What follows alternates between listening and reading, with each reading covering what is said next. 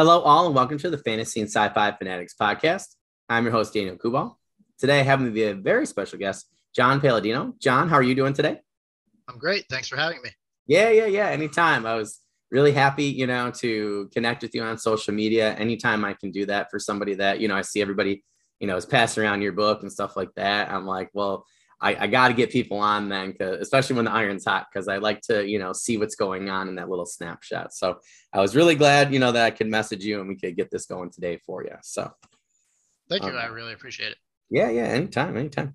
All right. So I'm gonna try not to cough too much today. Uh, yelling at too many kids this week and it's getting hot here. So uh, for that first question, what has your writing journey been like up until this point? It's been kind of long. So uh, it started writing in high school, and uh, was, to put it simply, pretty bad. been there. uh, yeah. So I uh, actually have a funny story where uh, I, I used to write a lot of uh, book beginnings, I guess. Mm.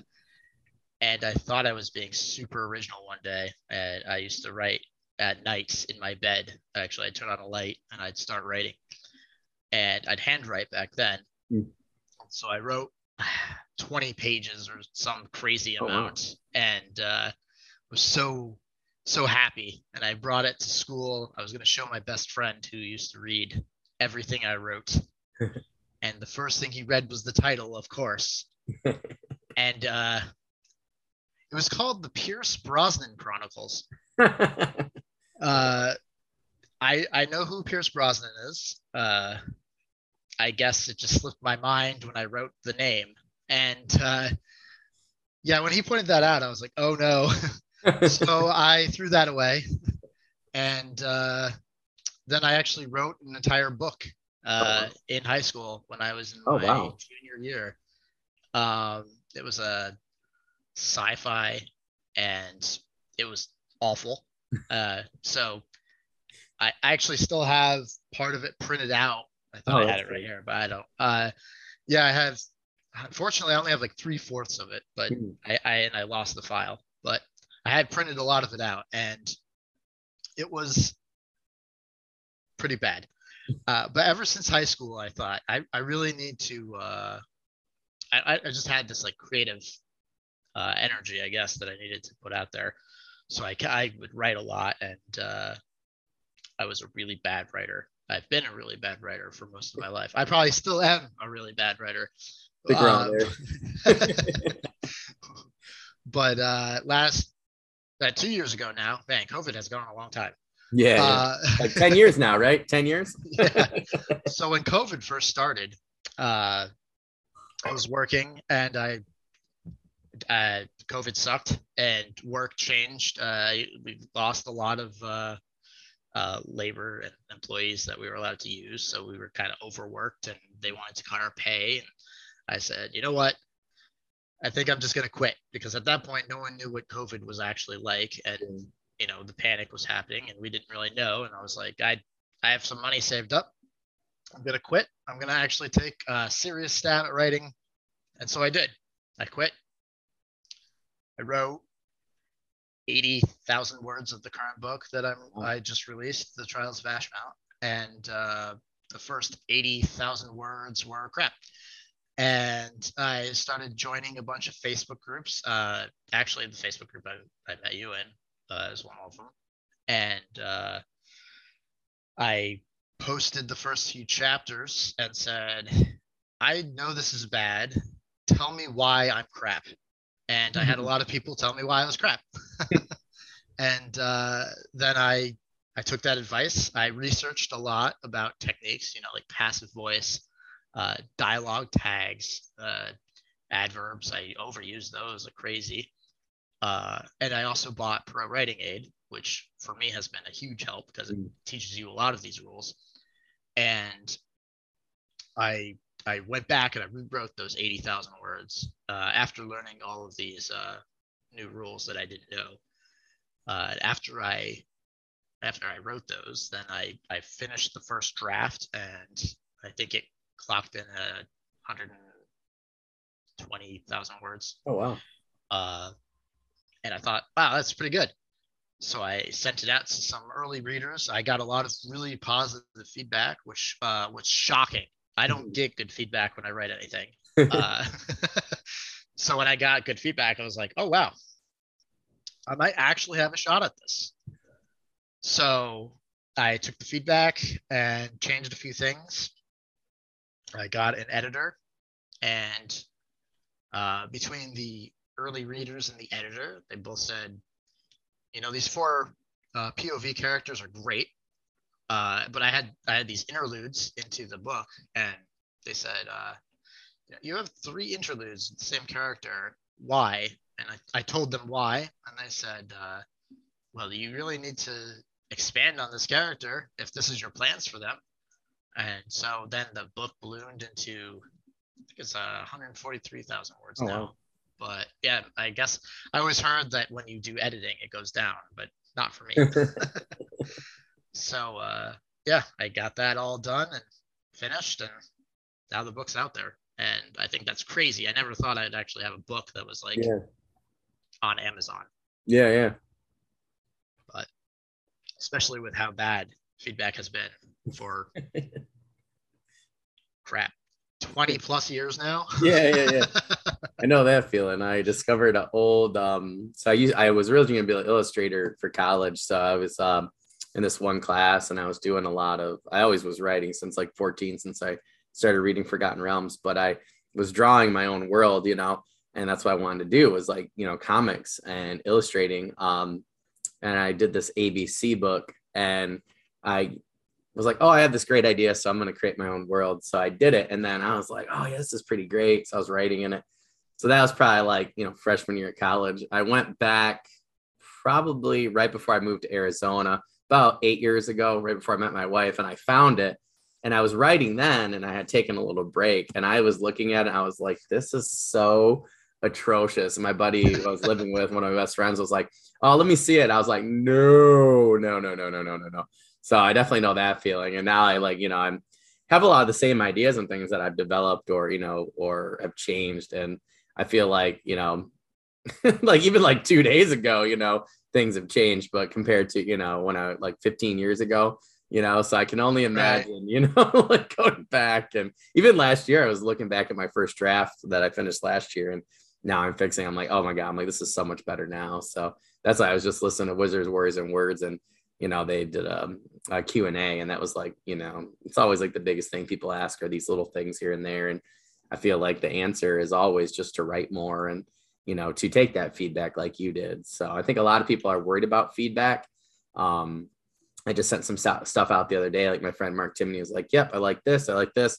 you know, this and that you got to change. Uh, and I was, you know, really thankful because I think, you know, moving forward with my draft two, with, you know, figuring a couple things out, I just feel like the feedback has been the most helpful thing I could do rather than rewrite a third or fourth time. And that was my goal for draft two for myself, at least, was to get more feedback. So I feel like that was really smart of you to do even before an editor, because that's what that's the route I'm going. Hopefully, then you know, kind of cut a couple of drafts off. But yeah, yeah.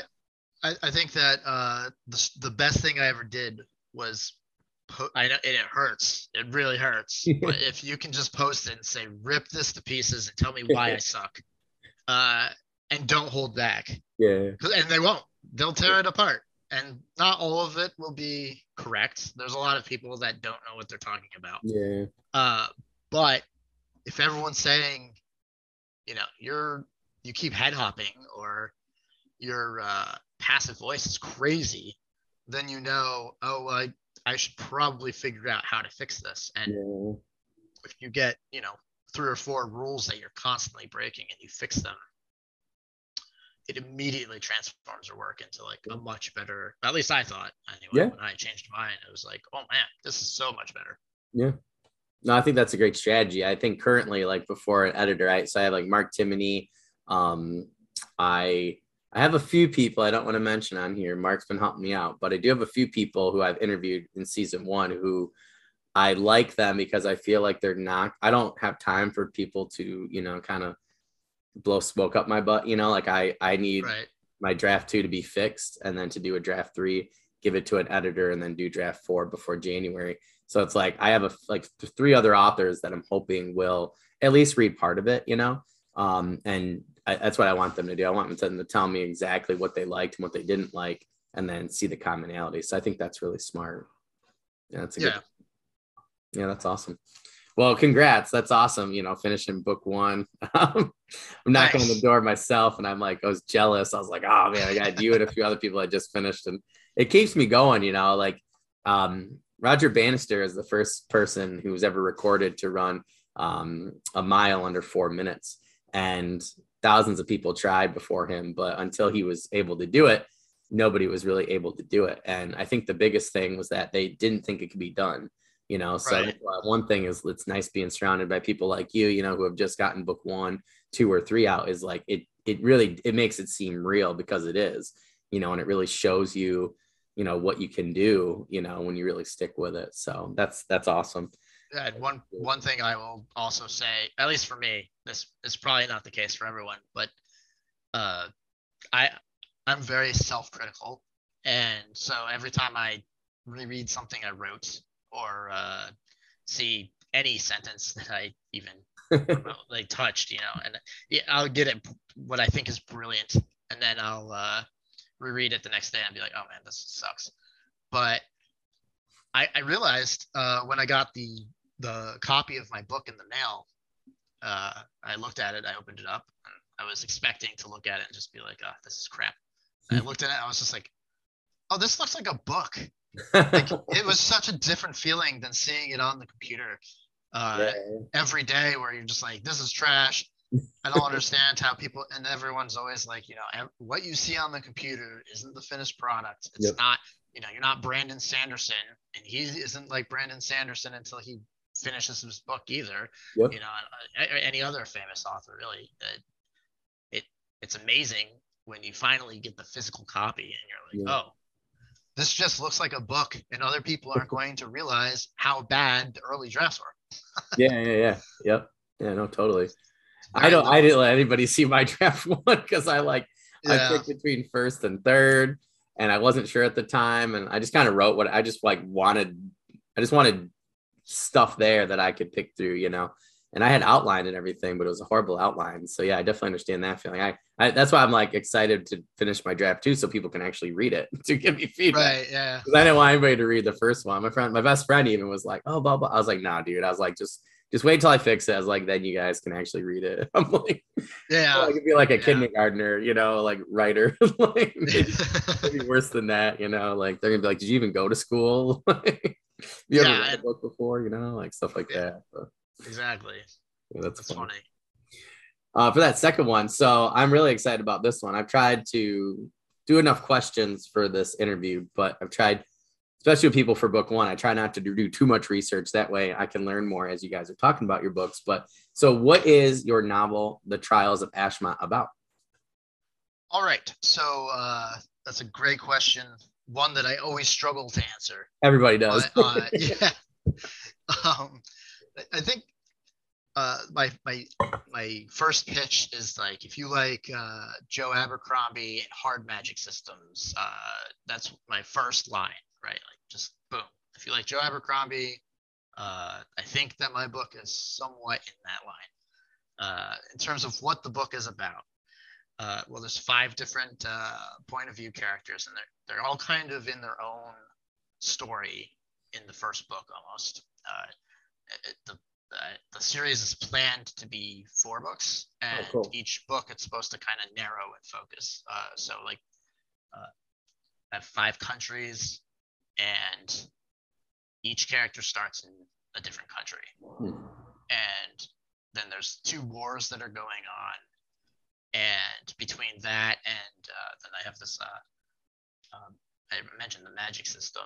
It's uh, there's a magical university Oh, that's uh, run by uh, these a group of uh, mages. Uh, they're called the Magicae, uh, and they're it, it's a it's found out in the early parts of the book that they might be uh, corrupt, Mm. and so as and, and they kind of have the power in the world. So as their corruption is kind of like discovered, uh, and the wars, there's two different wars between uh, four different countries. And so we have one character that's going to the university. We have one character that was a former student at the university. Uh, we have one character that's getting invaded by a country.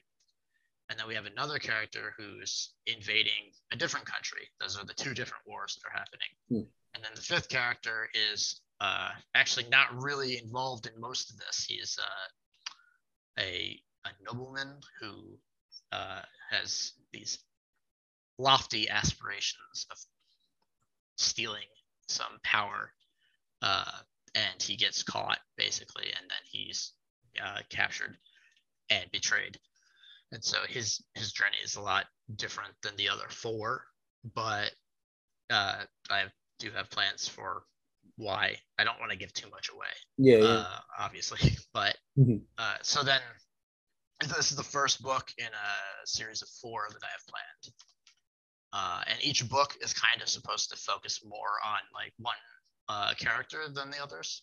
So the first one, The Trials of Ashmount, focuses on uh, Keldon, and Keldon is the uh, uh, the one that's going to the magical school. The the school is called Ashmount, so uh, it focuses on the Magicae a lot. Mm. And uh, yeah, I'm not sure if I explained it super well. So if you have any clarifying questions, uh, Oh no, no, it sounds good. I, I teach history, so I, I really do like where you know you said that you know you had these different POVs. Um, you know, I think sometimes people, I feel like there's there's a, it's always it's pretty atypical, right? Where there's a one war going on, and then you just get two sides, right? And you might have right. people on each side, but I like that you have a couple different things going on. And I'm teaching World War One right now and World War Two next week, so you know it it actually, when I was thinking about it earlier, it, it actually makes a lot more sense, you know, that you have, you know, multiple things going on. So I like that. I think that's more of a, um, that's more of a realistic approach, yeah. you know, rather than just your contemporary. These two countries are at war, so I do like that. I think that putting them in those types of situations it, it interests me because I'm like, oh, that's really neat. You know, I, I would like to see what that person's perspective is or you know versus this person so i think you gave yourself a lot more personally to work with there so right so uh, just to build off what you were saying with the history uh, you have like the main country that's like uh, very powerful uh, wealthy uh, they have they so the the magicae are hired basically and the the country with the most power has the most access to the mages, so they have a lot more power. Makes sense. So they've been kind of running the world for quite a while, and mm. they've just decided to invade a country in the north. And there's a second country that's kind of almost equivalent to the main power player in terms of uh, wealth and power. So, and they're like uh, worried that they're going to be invaded because the other country knows that they're powerful. Uh, then in the south, there's the fourth country, which has uh, it's a desert land. It's a much more uh, nomadic. Uh, the camel clans is what I call them. Oh, that's cool. It's a bunch of clans that ride camels. Uh, that's awesome. That's but, so simple. I like that. that's that's very unique. Uh, they they're all fighting together. Like that's but before uh, this book takes place, there's a history where they they kept raiding the two like powerful countries because the two powerful countries have uh, much more prosperous lands. They have like mm. grasslands and farmlands, and uh, so they're prospering because of all that. And these nomads are living in this desert, and they keep trying to push into these countries to kind of take uh, some land for themselves, uh, but they don't have the power to do it. And uh, so the the one character who takes place in that area uh, kind of has this magic awaken inside of him. Uh, and it's kind of different than the, the other magic system I have. It's actually like this ancient system that sort of just uh, basically he starts hearing a voice in his head. And it's a long dead uh, mage. Uh, oh, back cool. in the day, the mages created this uh, uh, system to be immortal. They're not actually immortal, but it really it's. Uh, I haven't explored it. one one day I'm going to write a book mm-hmm. that kind of talks about this. Uh, but essentially, they found a way to, when they die, their uh, uh, spirit, their magical essence, uh, whatever you want to call it, kind of just lingers for centuries or thousands of years or whenever it decides to reappear and then it awakens inside someone. And so it's like you have this person in your brain talking to you. They can see what you see, they hear what you hear, but no one else can hear them except for you.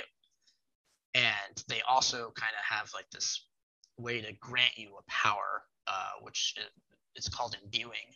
And so if you have like a weapon in your hand, you can imbue it with uh, fire or uh, turn it into like water or, or whatever. You, you just imbue it with different elements basically. And it's not related to the main magic system, which, uh, according to the Magicae, the main mages, there's only their magic system. There's no history of other magic systems. And to think that there is would be kind of uh, uh, illegal, sacrilegious. It's not a religion. Heresy, yeah. Yeah. Uh, and so that's uh, kind of the start of that uh, fight. And you actually mentioned history, and I went into the camel clans on purpose. Uh, the, so the main world believes in one uh, goddess, but the camel clans, uh, I don't research history that much. I don't want to like have anyone say, "Oh, that's not historically accurate." No, yeah. Because uh, I don't want to deal with it. yeah, yeah. And just create my own world. But they're mm-hmm. uh, they do they release they uh, they worship a a pantheon of gods, similar to like the Greeks or Romans would, uh, where like each god has their own title and uh, they all like you know the, the, god of fire or the god of death and stuff. So that's really inspired by that. No, that's cool. Yeah, uh, I thought so. yeah, yeah. Yeah, that's neat. I really like um I don't know, you said a lot of really good things there. um I I do like though. So I'm gonna go with the mages first of all. I do like how you know, which I think, you know, Catholic Church, um, you know, um, you know, Christianity just in general, you know, like destroying different, you know, documents or you know religions and absorbing and assimilating, you know, you know, different um, practices, you know, things like that. Um, I think it makes a lot of sense, you know, that um, a very powerful mages group would do the same thing you know, and say that these magic systems, you know, don't exist. There's only our way. Um, I feel like again, you know, just teaching history, I feel like that's happened so many times, yeah. you know, and um, living in the United States, that's Democrat and Republican for you, like any day of the week. um, you know, both of them. But um, I just think it's interesting there that that's a very, I think that's a great dynamic that person that you went with, particularly if you're, you know, focusing book one on, you know, on the magic school uh, in particular. But yeah, I, am a huge fan of desert settings myself. Like I, oh yeah, um, yeah, I just I just like them. I don't know.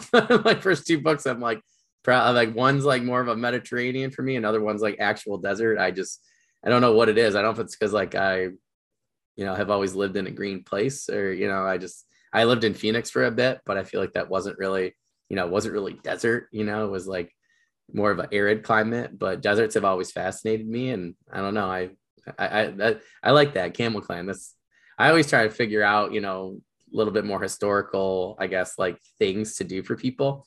Then I feel like I always get bogged down. So I like your way of just coming up with, you know, just whatever.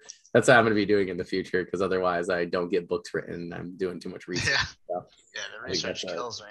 Yeah, I think that's a great one. I do like though what you said. That kind of reminds you like a Force Ghost, right?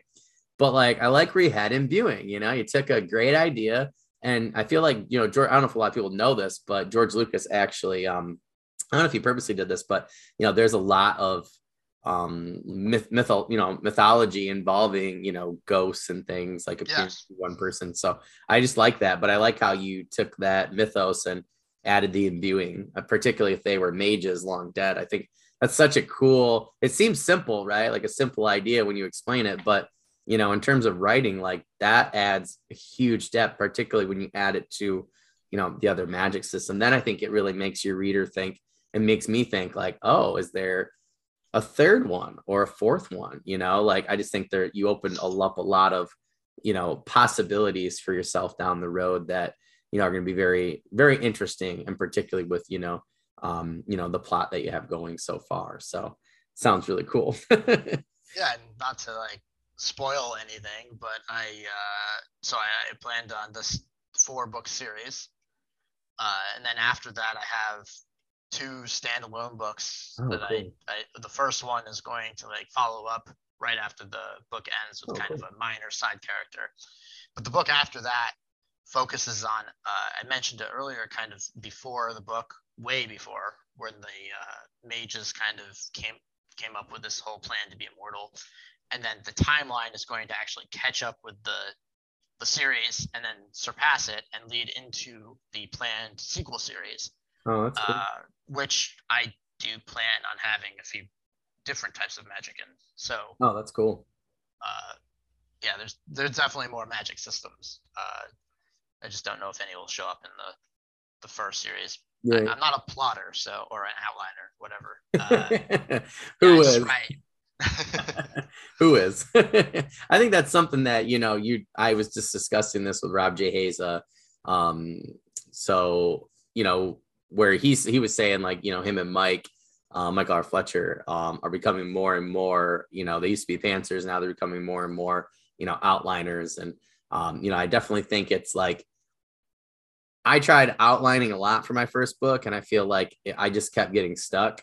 Uh, so then I outlined at least you know certain things, and then I just wanted to hit you know instead of being like A B C D E F G, I just was like okay A B C and D, and then you know kind of divided into acts, and then kind of filled in things from there. So my discovery side, you know, could still get there, but I definitely think it's uh, I think it's a, a, a skill you have to practice repeatedly, you know, by writing multiple books. And, you know, I really think you have to, I don't know, some people are really good at it. I'm not. I feel like I'm gonna have to do a lot of trial and error, you know, and uh, things like that. Like now that I got my draft one done, I'm like, oh, I'm gonna, you know, I, I'm redoing my first three chapters with my prologue. I know exactly what I need to fix there. And then in between, I like that's what I need to fix. So I'm actually gonna re-outline there. Uh, but I kind of got stuck a little bit here and there. And I'm like, well, I don't think it's me. I think it's just that I have a lack of experience doing it. So I definitely think, you know, that I, I, I learned more personally doing it by writing the book than doing it before the book, if that makes sense. So I, I just feel like it's yeah. a hard skill. I honestly don't understand how outliners do it. I've I've never actually tried to outline anything uh, in my life. Uh, but the idea of it melts my brain. Oh, just thinking like well, what is the full way that this magic system works? Or what is uh, this character's journey? what is supposed to be two chapters down? I don't know because I'll write a chapter and my entire thought process completely changes. Like, oh man, what if I did this? That would be so cool.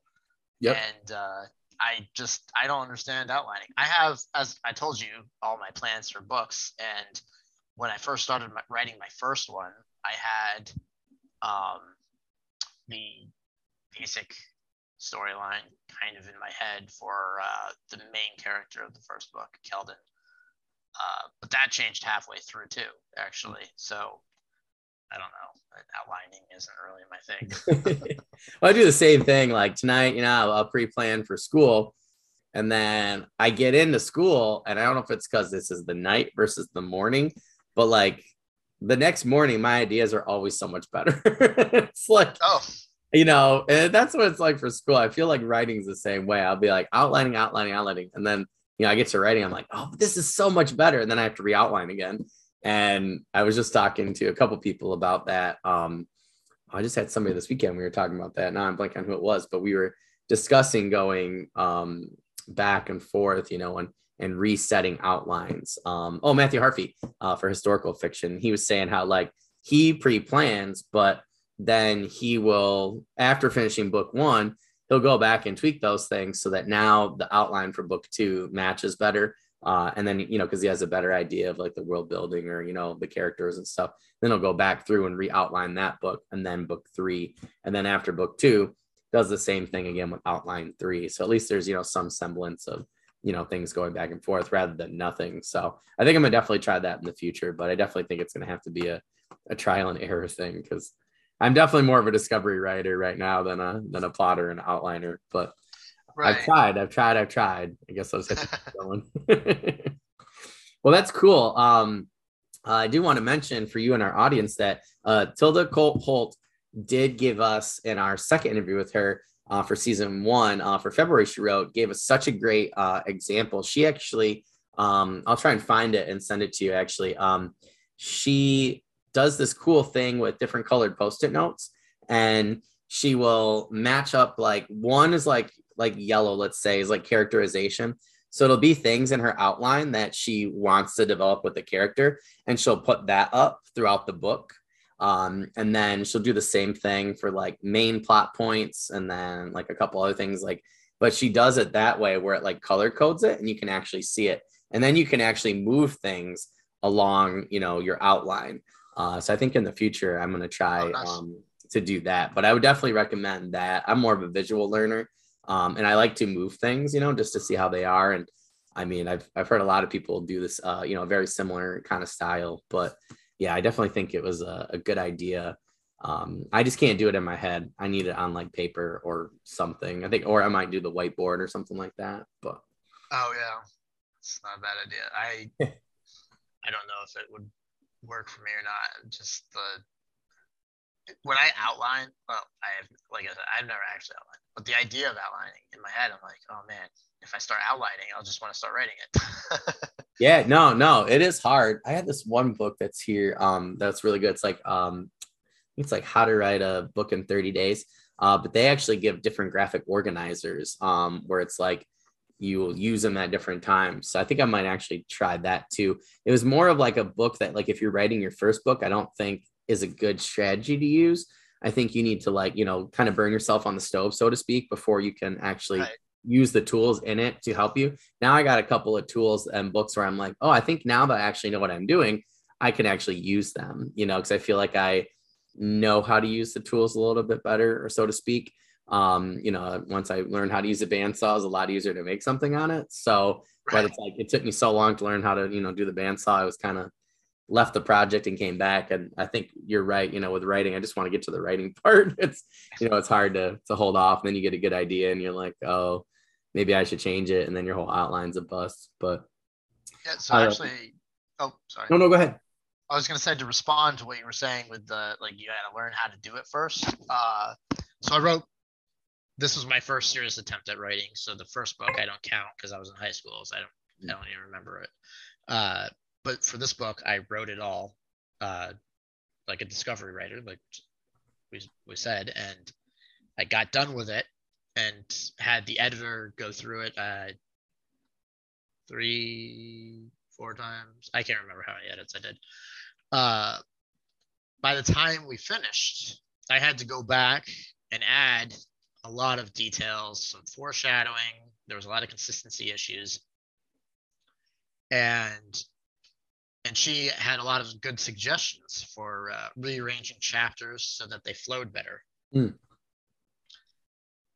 And I think that really helped because I'm writing the sequel now. Um, and as I'm writing it, I'm noticing that I'm a lot more uh, like I'm connecting the chapters a lot better. Yeah. Uh, I think the order that I'm writing them is a lot more intuitive than before. Um, it kind of was a lot more random when I first did it, and just be like, "Oh, I want to write about this person now. Now I want to write about this person." This time I'm like, oh, well, this would actually really be good if I wrote this chapter next because uh, it would come right after what just happened here and yeah. it would relate to this. Uh, which was, I didn't think about that the first time because I, you know, I hadn't done it really. So I, yeah. I didn't think about it. I'd never paid for editing before. I never got to the point of like putting a book out there. And I, I think the editor switched. Uh, I think I had roughly if I had 60 chapters, I think we rearranged like 20 of them. Oh, okay. Wow. Uh, or something. Yeah, it was quite a few that got, and they just switched some places. There was a few that flipped like quite a bit, but uh, for the most part, it was like switching the order of like these three and then these three, you know, things like that. Yeah. And I just think that once you do that once, you kind of get more of a feel for it. So it's not really surprising to me that you mentioned uh, Michael Fletcher and uh, Rob Hayes and how they started out being like super discovery readers and now they're not necessarily as much. I could definitely see that changing.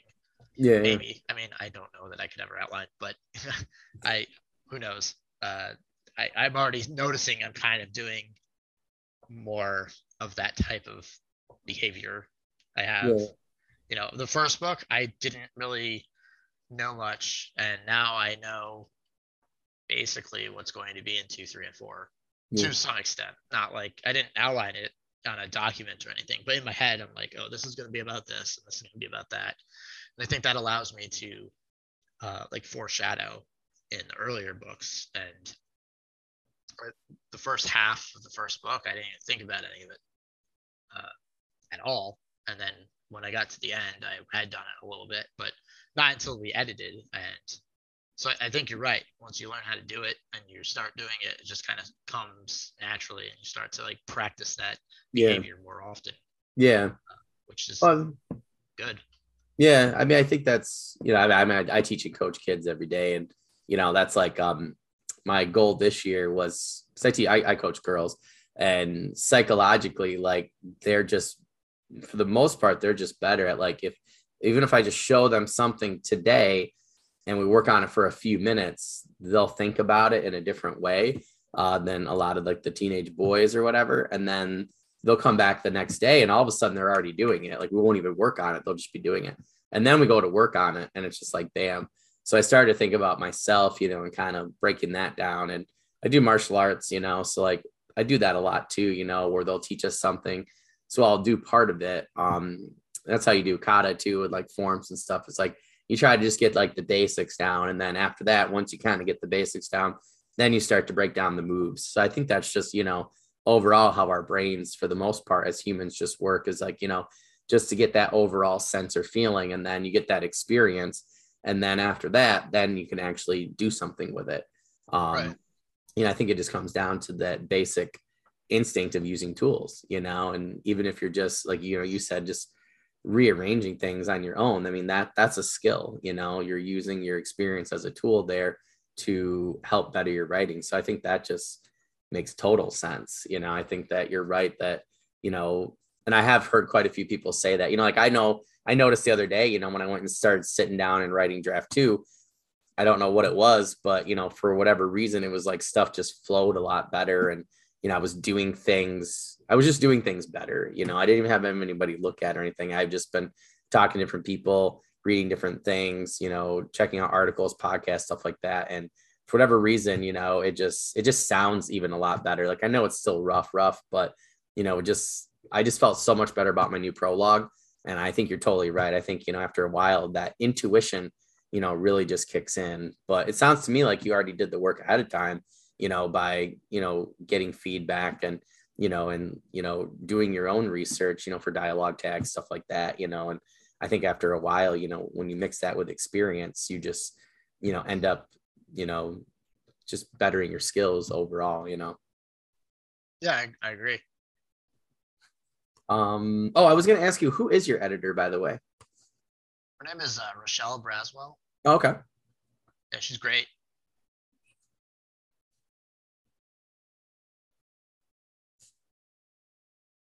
Yeah, I'm just curious. I've been trying to get uh, a couple of editors on. Um, we're trying to do like some, um, like a couple of forums and stuff like that. Um, just like a couple of TED talks or whatever on, you know, like I thought it'd be cool to get like three editors together and be like, okay, like, you know, and I've had some questions for a while. So I thought it'd be interesting, you know, some things that, you know, a lot of you guys have said and, you know, that some, you know, listeners have said stuff like that. So I thought it'd be kind of cool to, uh, you know, kind of do it that in that kind of format and train it like a mini seminar, so to speak. But yeah, that's super cool. Um, so you did talk about your setting a little bit, uh, or, or like here and there. Um, so what is, do you have like an actual planet that you've like, you know, kind of uh, set this on, or did you kind of start? I know some people start like I started with planet and then went down. Other people start with like a kingdom and then went out. Like, what was kind of like your take on it in terms of like your setting? Huh.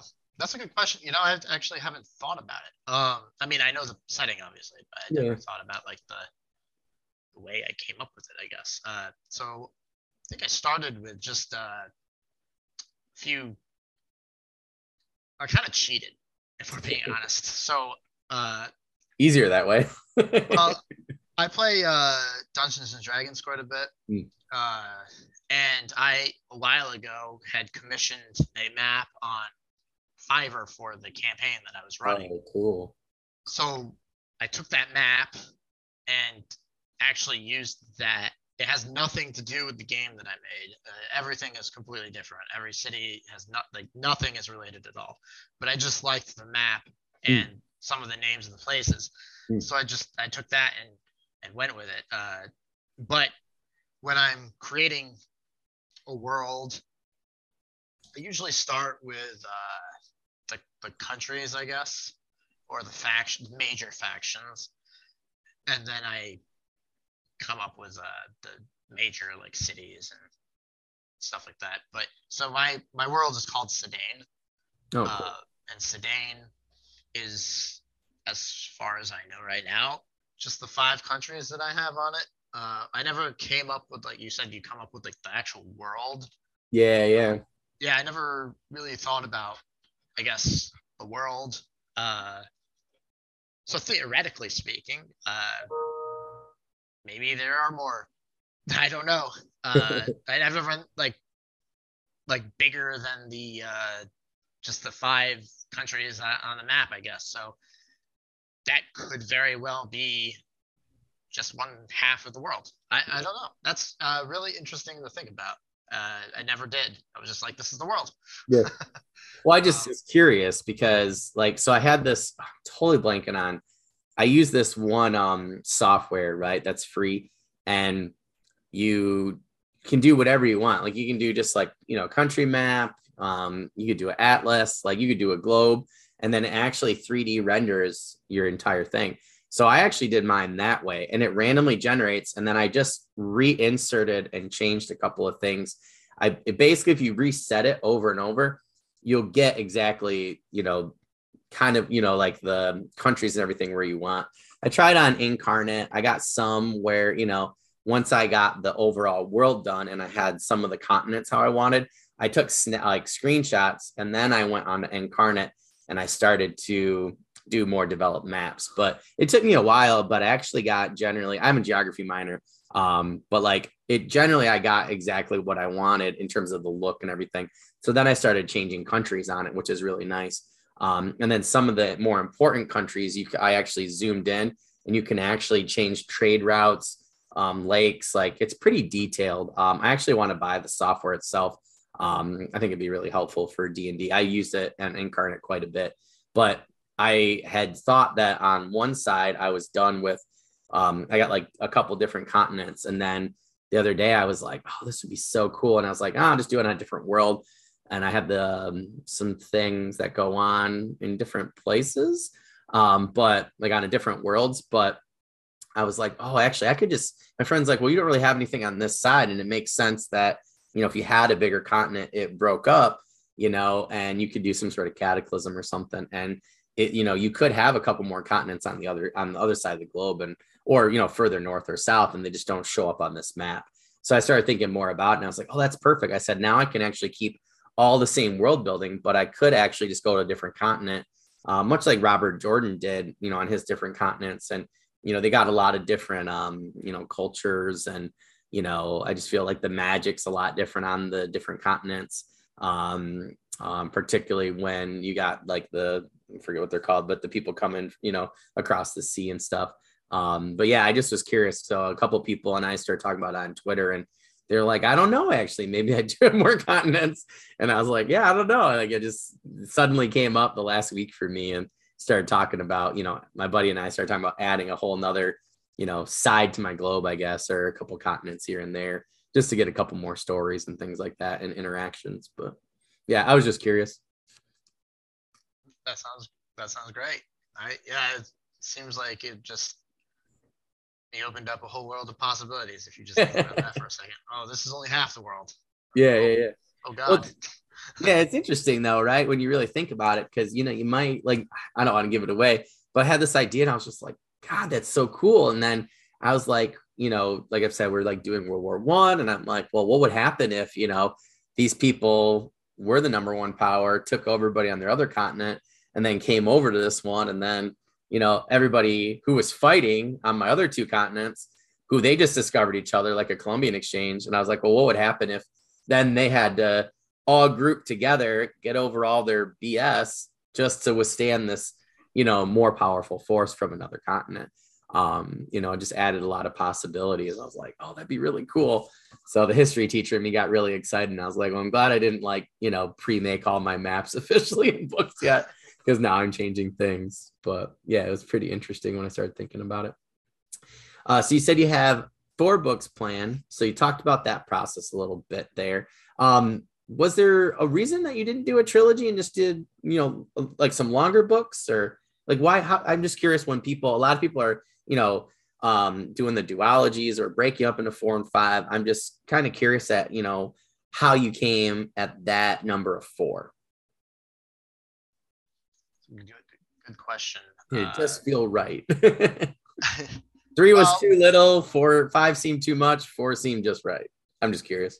So the first half of the book, I guess I didn't really have any plan. Mm. Uh, and then I got to the second half, and I was like, where am I going?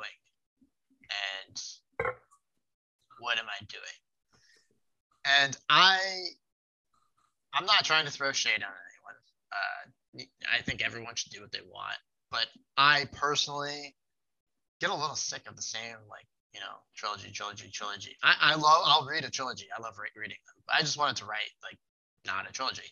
Yeah, yeah. Uh, just to be a little different, I guess. Yeah. Uh, but again, I love trilogies, so I'm not trying to throw shade on anyone. Uh, I just wanted to do something a little different, and, uh, and I guess, like you said, a lot of people are doing that as well.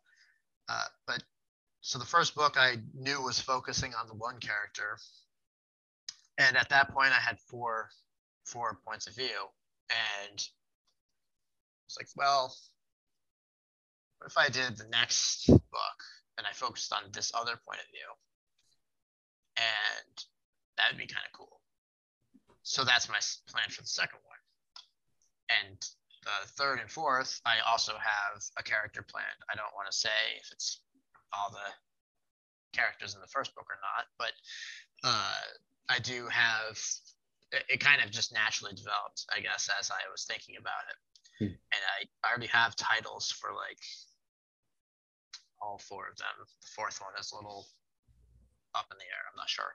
Hmm but yeah, so once I kind of thought about the feature and where I wanted to go, um, I came up with four books. Although, funnily enough, I'm writing the second book, and I'm thinking to myself, "Man, John, do you have enough content for two more books? Because I don't, I don't want to, you know, load anything up. So, you know, if I have to write a trilogy instead, I'll change it to a trilogy. I yeah. think I'm good. I don't, I don't, I just I hate that.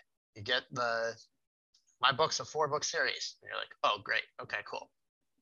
You read the first few books. And the author announces, actually, there's going to be more. And you're like, great. then you get their next release and you're like, man, this could have been half the size. yeah, yeah, yeah, yeah. Yep. then you get the next one and you're like, wow, this is bloated. Yep. and I don't I don't want to do that. I'm not just trying to fill a book to make my goal. So I call it four book series right now. If it has to go to, to a trilogy, I'm, I'm not opposed to it. Uh, I think I mentioned the sequel series. That's actually yep. planned very, very lightly to be a trilogy. So I, am not against writing trilogies. Uh, it's just that for the first series, I was like, no, I want to write something other than a trilogy, I guess.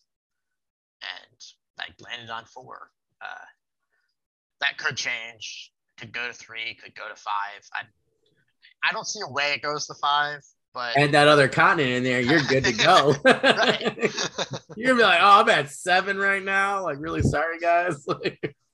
Like, right. Be in ten, no problem. Like, that'd be crazy. It'd be like um Steven Erikson and just do whatever you want. You know, I'm in book oh, man. right now, halfway through book eight, by the way, for book club. At like literally, but tonight will be halfway through, literally. And I'm like, he just added like 50 characters in book eight. and my buddy's my best friend, we book club to go, be there t- tomorrow night. He's like, and we haven't even figured out where half the characters are from the last two books. like we're halfway through the book. So we're like, man, there's gonna have to be a lot of stuff go down in book nine, the crippled god. But yeah, I'm like, I was thinking that for the first couple. I was like, after Gardens of the Moon, I was like, these could have both Deadhouse Gates. I was like, okay.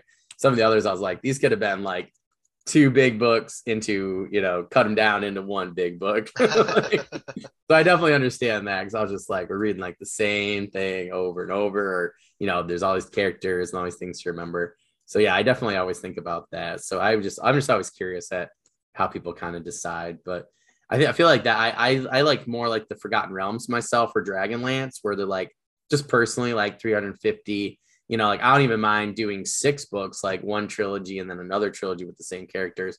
Um, I'm just shooting for kind of like a, the mass paperback audience, uh, you know, so to speak.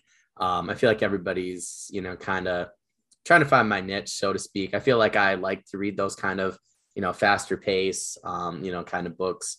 But yeah, I'm, I don't know. Now I'm like, maybe I do want to do like four or five, you know, uh, particularly if they're a little smaller, you know. So yeah, I've definitely been definitely been talking to different people about that and thinking about it. So yeah, that's that's really cool. Yeah, you could. I mean, it's a nice thing about fantasy, right? Like you can really, if you get a good idea, you could really do anything, you know, as long as it fits with you know your your overall narrative and everything. But maybe add another magic system in there, or maybe some you know druidic magic or something like that, or ancestor right. magic or something. And then the next thing you know, you got a three way war going on between three different types of magic schools, and bam, now you're at book five. right. Yeah. I think that my biggest concern was uh, like I don't want to drag the series on too long. Yep. Yep. It seems like any really long series. Uh, I mean, I've only read. Uh, I don't think I've read anything crazy long. Like I, Wheel of Time, not my, not my series. I tried yeah. it. I just couldn't get into it. Uh, you know, if you like it, that's fine. I don't care. It's not it's just not my thing. Uh, he's Robert Jordan seems like a really good writer, uh, but I prefer just. Uh, well, let's be honest. I'm just more of a modern reader. That's fair. um, I don't think his books read like they're super old, but like, and Tolkien is another one. I can't get through a single Tolkien book. Dude, Fellowship of the Ring was like, I don't know, like I, I um, I always did, you know, the higher level English classes and stuff. I've read a lot of Shakespeare. I just felt like it was so hard. Like Two Towers was way better, it was way easier, but Fellowship, oh. I I just went through it as a labor of love. like I didn't even like just to like try to match my experience with The Hobbit. I mean, The Hobbit I read, I just loved it, but like the Fellowship, I just I absolutely hated it. like there were cool stuff that happened in it. Oh, but yeah, yeah, the, the writing, I was just like, it's it kept pulling me out over and over again. I know everybody's gonna stop listening to this channel now. I just try to be honest. But yeah, whoops. Yeah, uh, Two Towers was great. I'm actually really excited to finish up. Um, you know, the Return of the King. Um, you know, this summer. But yeah, I just the, the, the Fellowship's the only one of his. I really was like, holy moly. So I definitely know what you mean. I definitely think Robert Jordan's too. Like one of the first two times I went to read it when I was younger and I guess I like younger. It was like I was like in college, and then once I got done with college, probably about seven years ago, I went back and I just I don't know. It was just something. This one night, I was like stuck in a snowstorm, and I was just like, oh, I'm just gonna pick it up again, and something about it caught my eye, and I ended up going like book one through six, like back to back to back. Um, wow. It just it reads different to me now, but that's how Malazan Book of the Fallen was for me. I mean, I tried for years and years and years and years, and then I, I actually wouldn't be able to. I would have That's stopped. Another one I couldn't get into. Yeah. I think it's a book club book personally. I just think that, and I, am actually doing the same thing for Wheel of Time. I got through book six, and you know, book seven and eight are when everybody always says, you know, that you know he was struggling a bit. So I'm actually going to go back over with my buddy, and then we're going to finish up that series together too. But I think some books you just have to you know, my buddy, like he pulled me through book three of Malazan. I mean, I was like, I hated it. Um, oh. One of my favorite characters died of all time, and I'm still PO'd about it. Like so many other characters have pulled a Marvel and come back and everything. the only one, John, that has not, and I'm so mad about it. They do not show up in book nine. I will not be a fan anymore. But I'm like, I was so mad. My buddy's like, we just got to keep going. And like, he pulled me through. And then it was like a war, you know. And sometimes I pulled them through, like I think book four, like House of Chains or Midnight Tides or whatever. And I just think some books, you know, like that, you just you really have to find somebody. I think I think it's more fun anyway to read with a person and you know and discuss. But it's funny that you mentioned like series. Like I'm really uh, listening to the Dresden Files, and I feel like that's another one where it's like, man, like sometimes like you know I'll go through like three or four at a time, then I'll have to take a break and yeah, it's there's just some where it's just like I, I definitely think you need to you know to have a partner and kind of help you get through the rough spots. Right. But, yeah, I'm just more of a fast-paced reader, I guess. Yeah. Uh, you know, I I said Joe Abercrombie is who I really identify with. I, I really like uh, George R. R. Martin uh, and Patrick Rothfuss. So they're both kind of slower in their own way too. So it's not necessarily fast-paced stuff, but Tolkien I think it's just a language thing that I struggled yeah. with. And uh, Robert Jordan, it's just, I don't, you know, when you've read so many books uh, and then you go to Wheel of Time, because I never, I never knew about Wheel of Time really until uh, I was an adult and uh, I started reading it and I was just like, oh man, I feel like I've read the story a hundred times. Oh, yeah, yeah.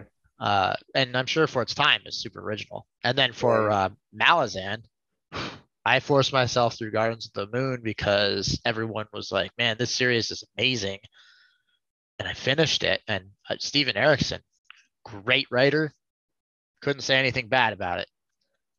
I realized I didn't understand a thing that happened. yeah. Now I think that's more of a me problem than an Erikson problem because uh, I think when there's too many terms and things that are uh, used without defining them a lot within the book, mm. I struggle. And and I finished it and I was just like, man, I didn't understand anything.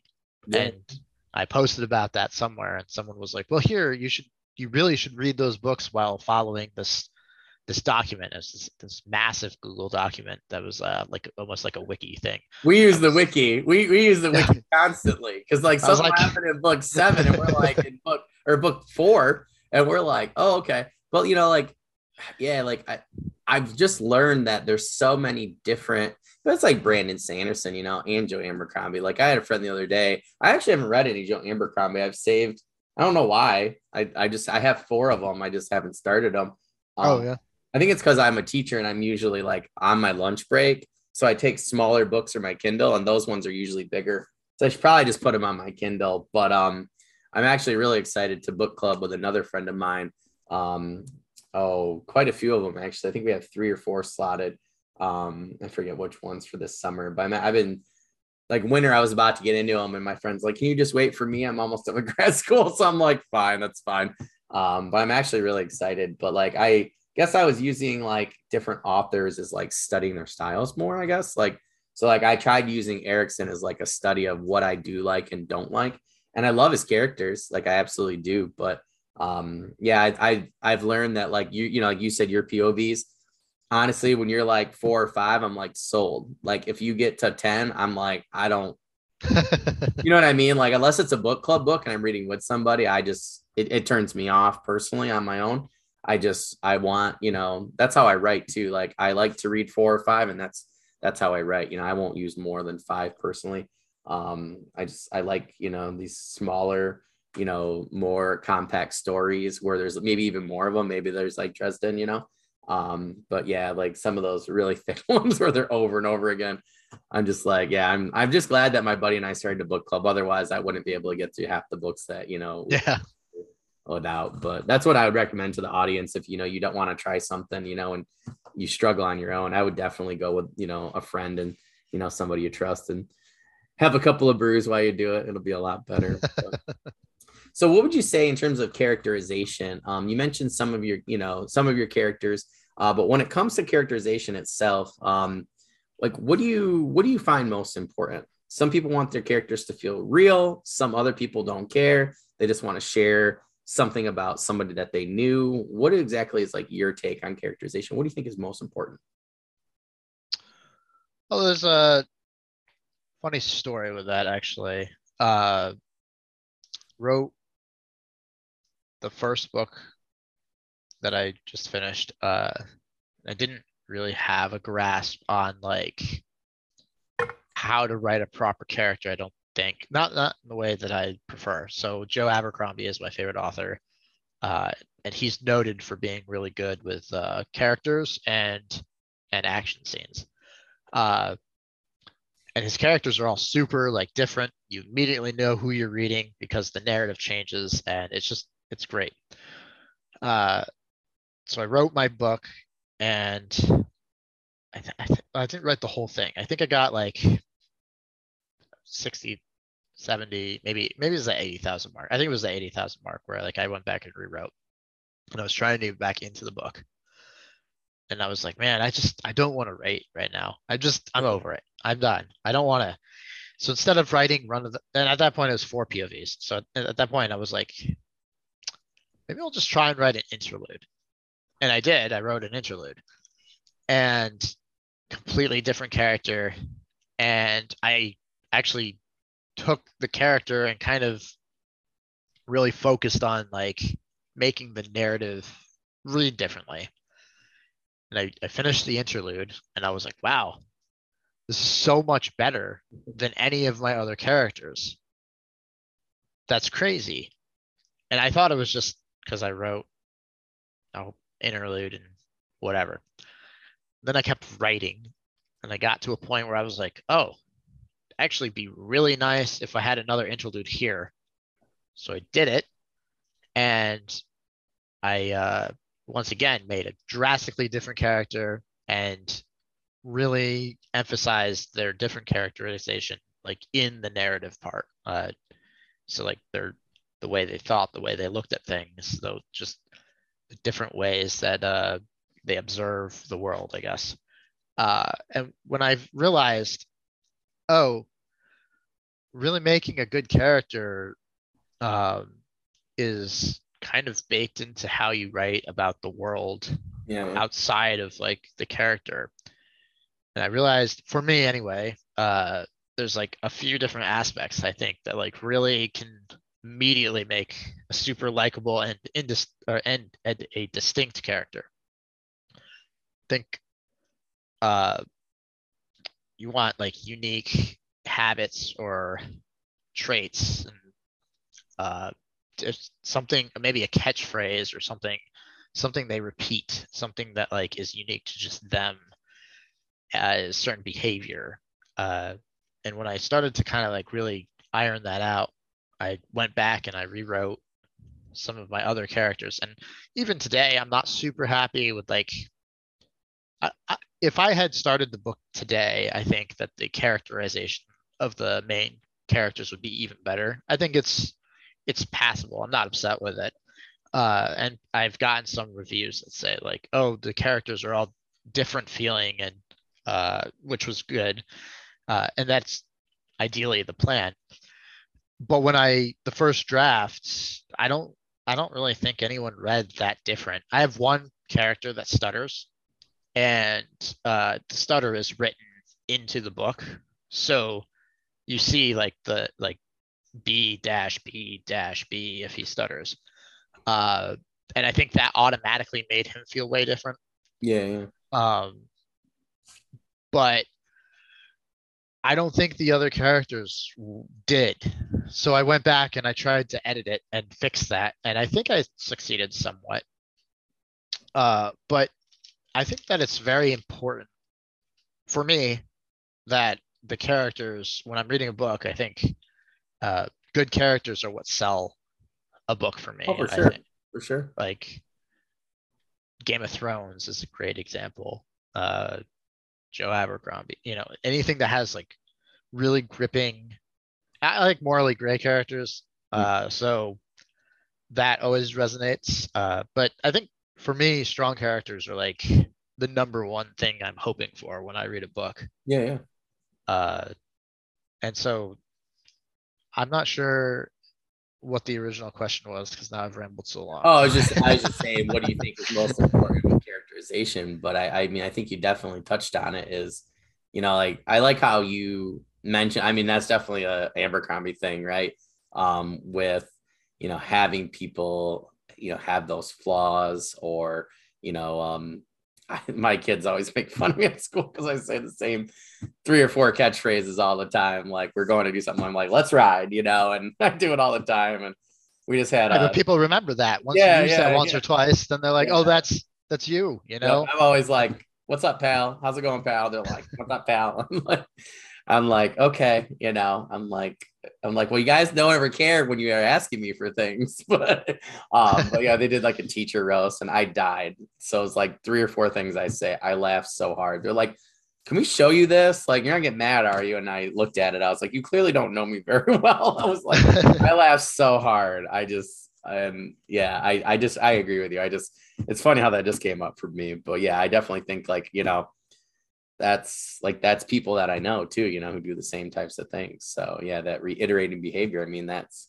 what makes characters. You know, you have that character who can't stand to see someone get picked on at the local tavern or bar or whatever and has to go and stop them. Like it might happen five or six times in the series, but you know that they're gonna go do it, you know, because that's that person's personality. I think, you know, you I think you make a good point. Those kind of things make people's personalities pop and they really make the character feel more real and you can relate to somebody that you know. So yeah, and if you uh I mean my my book has like the character uh name as the chapter heading, but oh, cool.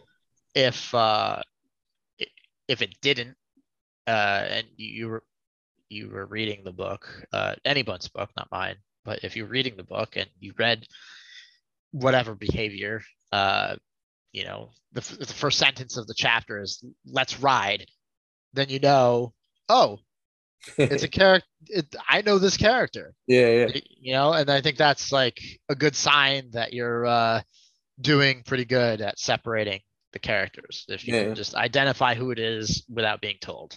Yeah no i think that makes total sense yeah. Uh so for the sixth one I'm really curious about this. So, are your short stories such as is it the Saint of Rivane set it's in the same fantasy world? What is it? It's Rivane. Rivane. Thank you. That, that's uh, how I pronounce it. I that's don't fair. care, you know, if someone pronounces it wrong. Your world, your world, your world, your rules, as my friend likes to say for D and D. Uh, so, are your short stories set in the same fantasy world, or are they, um, you know, set somewhere different? Yeah. So I uh, I wrote those short stories after I finished the uh, oh, the first cool. the first draft, and I sent it to my editor, and I was like, "Now what do I do? I don't want to start the sequel because I want to make sure I'm done creatively Smart. with the first book, Smart. but I want to stay in the world." Hmm. So I started writing short stories that take place in Cedain, and uh, trying to remember how many I have written. I have four on my website, but I think I have six or seven total now. Oh, cool. I, I, wanted to just post the ones on my website that don't have uh, spoilers for hmm. the first book. So that's what I did. And I do plan on maybe releasing it like a short story anthology at some point. Oh, that's cool. But whenever I'm like, man, I really need to write, uh, but I can't write like a, the, the actual book well, I can, I guess. I just don't like to split my attention. Yeah, yeah, yeah. No, that makes sense. Really, yeah, I'm really focused on like one thing at a time. So if I'm writing the draft to like one book, I'm just doing that. I don't. There are people out there who can write five different series. I am not one of those people. I'm a one and done type person. So I wanted to keep my mind just like fresh in the world. So I just started writing short stories. I've never written a short story in my life until um, these ones, and and that's just how I kept my mind in the world. I guess I took some of them are uh, characters in the in the book. Some of them are actually introductions to characters in the sequel. Oh, cool! And uh, I think there's two. I think there's two short stories that are just original characters that aren't in the series at all yet. who knows? I don't know if they'll show up. I don't, you know. Uh, so I just use it as a way to write when I can't write this the next book. I guess. Uh, I mean, I can, but yeah, I don't want to. No, yeah. I, I, I mean, I, I never thought of that. I, I feel like that's very smart. Is just then you have something you know else to show your readers, you know, for that world to keep them in there and then you're not really i don't want to call it wasting time but you're not i mean it is right when you you know you're trying to get book one out there and make sure I was definitely wasting a ton of time. It was like a month. I can't remember. It was like a couple weeks, and I was like, I'm not, I'm not doing anything. well i just feel like if you go right to book two without really getting feedback you know from the audience and stuff and you know and from readers it's like i don't know i guess you could start book two i just always i always wonder about that you know i'm like oh maybe i want to maybe i want to do the same thing you know because i feel like i want to know exactly what's going on with book two or you know book one before finishing you know Stephen really starting past an outline for book two. Um so i feel like you know doing short stories i mean it's nice because it's almost like you're working out you know and you don't want to do that particular thing or maybe you don't really have time for a full one. You just do something you know like a 20 minute or you know Right. something to maintain you know your writing skills you know so to speak or to stay in that headspace for that world um you know without necessarily having to move on to book two but i think personally that's a really smart strategy versus what i've seen some people do so Well, yeah, I mentioned uh, that I uh, had to rearrange all that stuff, and it kind of changed some of my book. And I'm I was so so thankful that I didn't start the next one because I Yeah, actually like a decent amount was like switched around and Yeah. and changed and uh, different. Someone ended up being alive that I'd originally killed off, and you know all this stuff had changed. And if I had just went right into the next one, Oh man, that would have been a nightmare because I would Yep. have had to go back and fix it. So I'm really happy that I waited to get it edited. yeah, I just had a friend do that, and then the editor, he's like, "Yeah, I want to get right into it." The editor was like, "Oh, this and that," and she did the opposite. She was like, "Yeah, you got to kill these two off." and he was like, "They're a big part of book two. so he was like, "That was a waste of time." And I said, "Well, hopefully you learned some valuable lessons here about not moving forward too much in your timeline." Before first, at least getting your editor's notes, and then you know getting some sort of feedback from audience and stuff. But yeah, I kind of I definitely store that one away for my future self to not do, but you know, it's funny. Um, so what has been the most challenging thing when it comes to getting your book out there? Like if you had to pick like one or two things, what would you pick? it's really a good question. It's uh it's a little difficult to answer because my book just came out June 1st. So uh it's not like I've had much experience since Yeah. today is what's June June 5th today, I think. Yeah. uh and i mean so i guess just a- a- advertising you know getting it out there to anyone i think i've done okay so far um I've seen your book quite a few places. So, you know, I mean, you know, in terms of, you know, not even just writers groups, like I didn't even realize that we were in the same group um, until the other day. But um, I think it was like last week. I mean, I had to have seen it being shared like, I'd say like 35 times um, on Twitter, Facebook, um, you know, a couple different places, TikTok, um, you know, and I mean, you're talking generally within that same time. I might see somebody's shared five times, like, and that's a good week, you know. So for yours to be like well over 30, I was like, dang, I was like, I was like, where where have I been at? You know, and um yeah, i don't even know that it's been shared that many times yeah, yeah, yeah. So it was pretty cool. So I was like, so when I saw you in the writing group, I was like, okay, yeah, like definitely gotta, you know, interview him and uh see what's going on. So yeah, that was like super cool. So just so you know, I mean, I'm, I'm on a lot of different things. Um, and that's with Twitter being crappy right now, you know, and like um, where that's only showing you this little narrow margin of the writing community versus what it used to. Um, so I feel like that was, you know, that was pretty good. But, but yeah, it's just, I always wonder too, like, um, you know, like what did you, what uh, in particular were maybe some of your strategies for getting out there? You know, obviously you've been posting, you know, on some of the writing groups and things like that, that, which is nice, right? Because they're they're free, you know, most of them. Yep. So, so i i did actually have very uh strategic way Hmm. well it was planned i don't know how successful it ends up being but so far it's been paying off i guess and that was like two years ago i just joined a bunch of writing groups and i was like let's just start networking i guess and so i spent the last two years just getting into different groups talking to different people uh, becoming an admin in several of the groups Oh, uh, cool. and yeah i think you're in Fantasy Writers Forever, I think. Yep. Yep. I'm I'm an admin there. Oh, cool.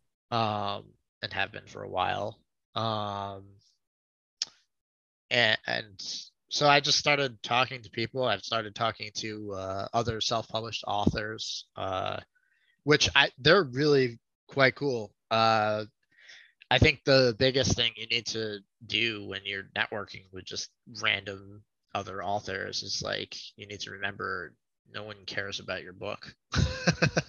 so you need to become like friends with them first, right? Yeah.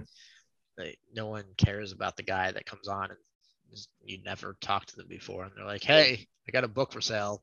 So I tried to become, you know, friendly with a bunch of people, Yeah. and I'm not trying to push my book on anyone. And I think that somehow has uh, worked out pretty well because you know you form like actual connections with people Yeah. Yeah. and uh, offer them advice and ask them for advice on different things. And I think that over the year, the years, it's been two now. Uh, time goes fast. like 10. Feels like 10. yes. Uh, so I, I think that's just uh, the strategy I took because early early on in those groups, I saw people complaining about this, like, getting my book out there, and uh, the answers were always, uh, "Well, you need to build up a newsletter, or you need to get like really famous on TikTok." And these are all things that I don't have an interest in. I I have a newsletter.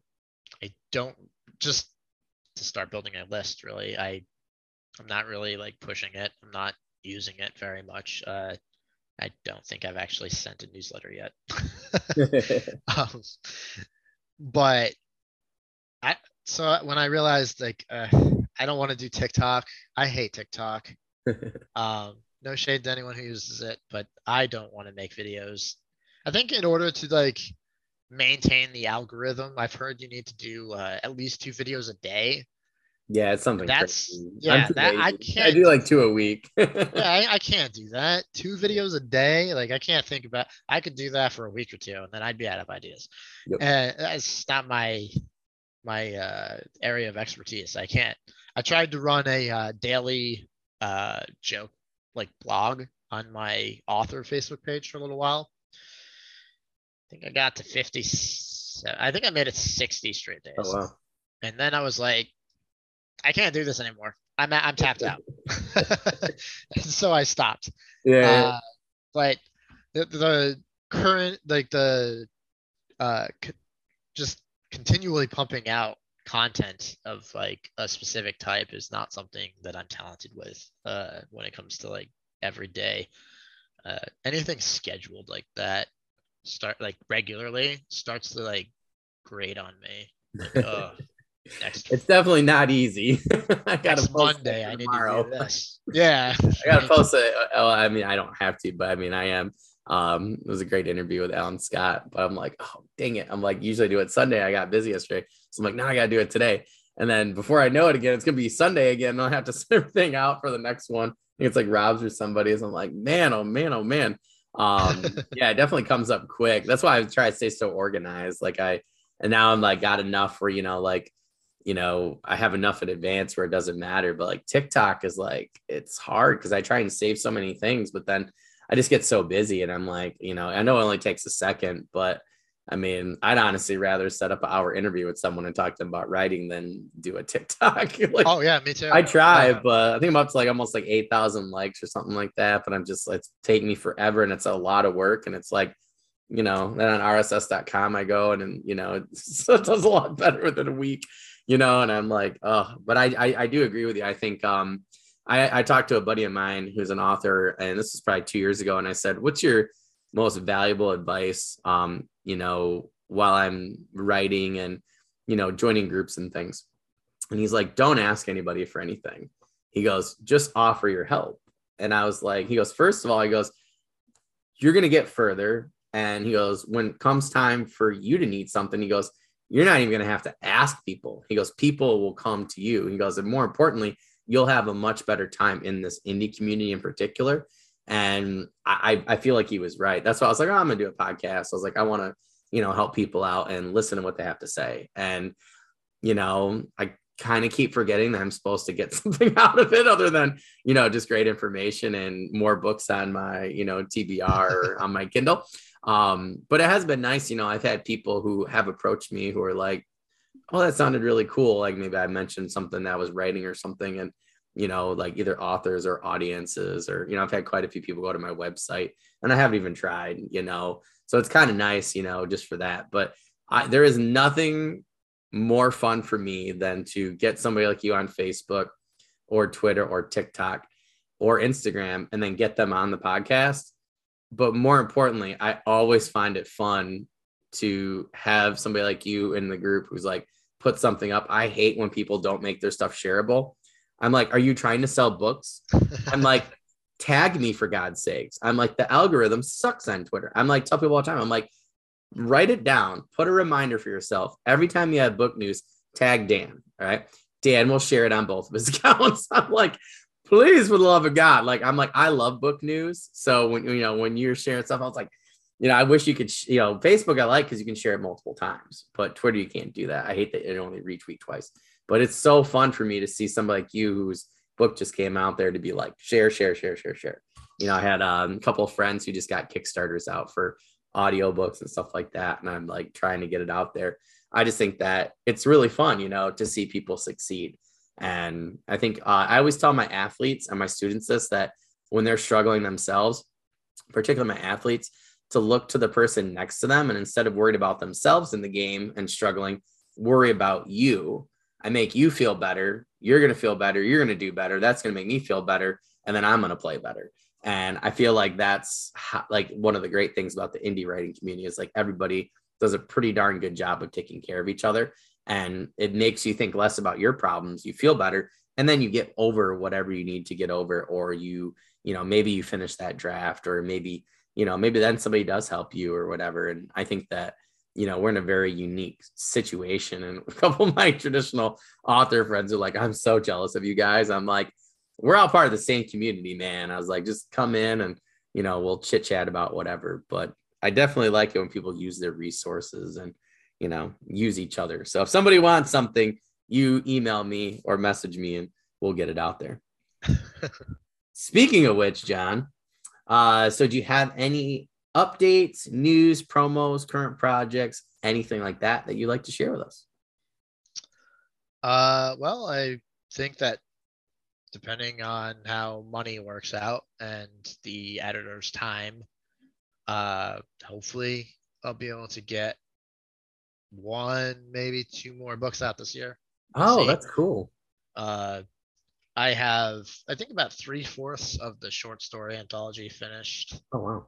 Um, and I'm 110,000 words through the sequel of the next book. Oh wow, that's awesome. So I haven't been writing lately.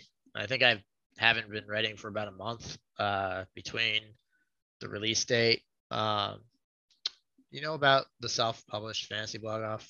Yep, yep. Yeah, I entered that. Oh, cool, cool. Um, so, uh, the deadlines for that kind of have been taking my time up.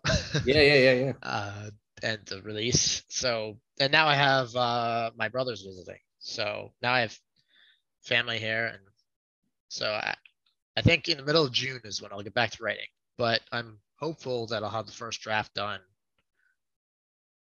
Hopefully by August of the sequel, and then I'll have the first draft of the, uh, short story anthology done very oh, quickly awesome. after that.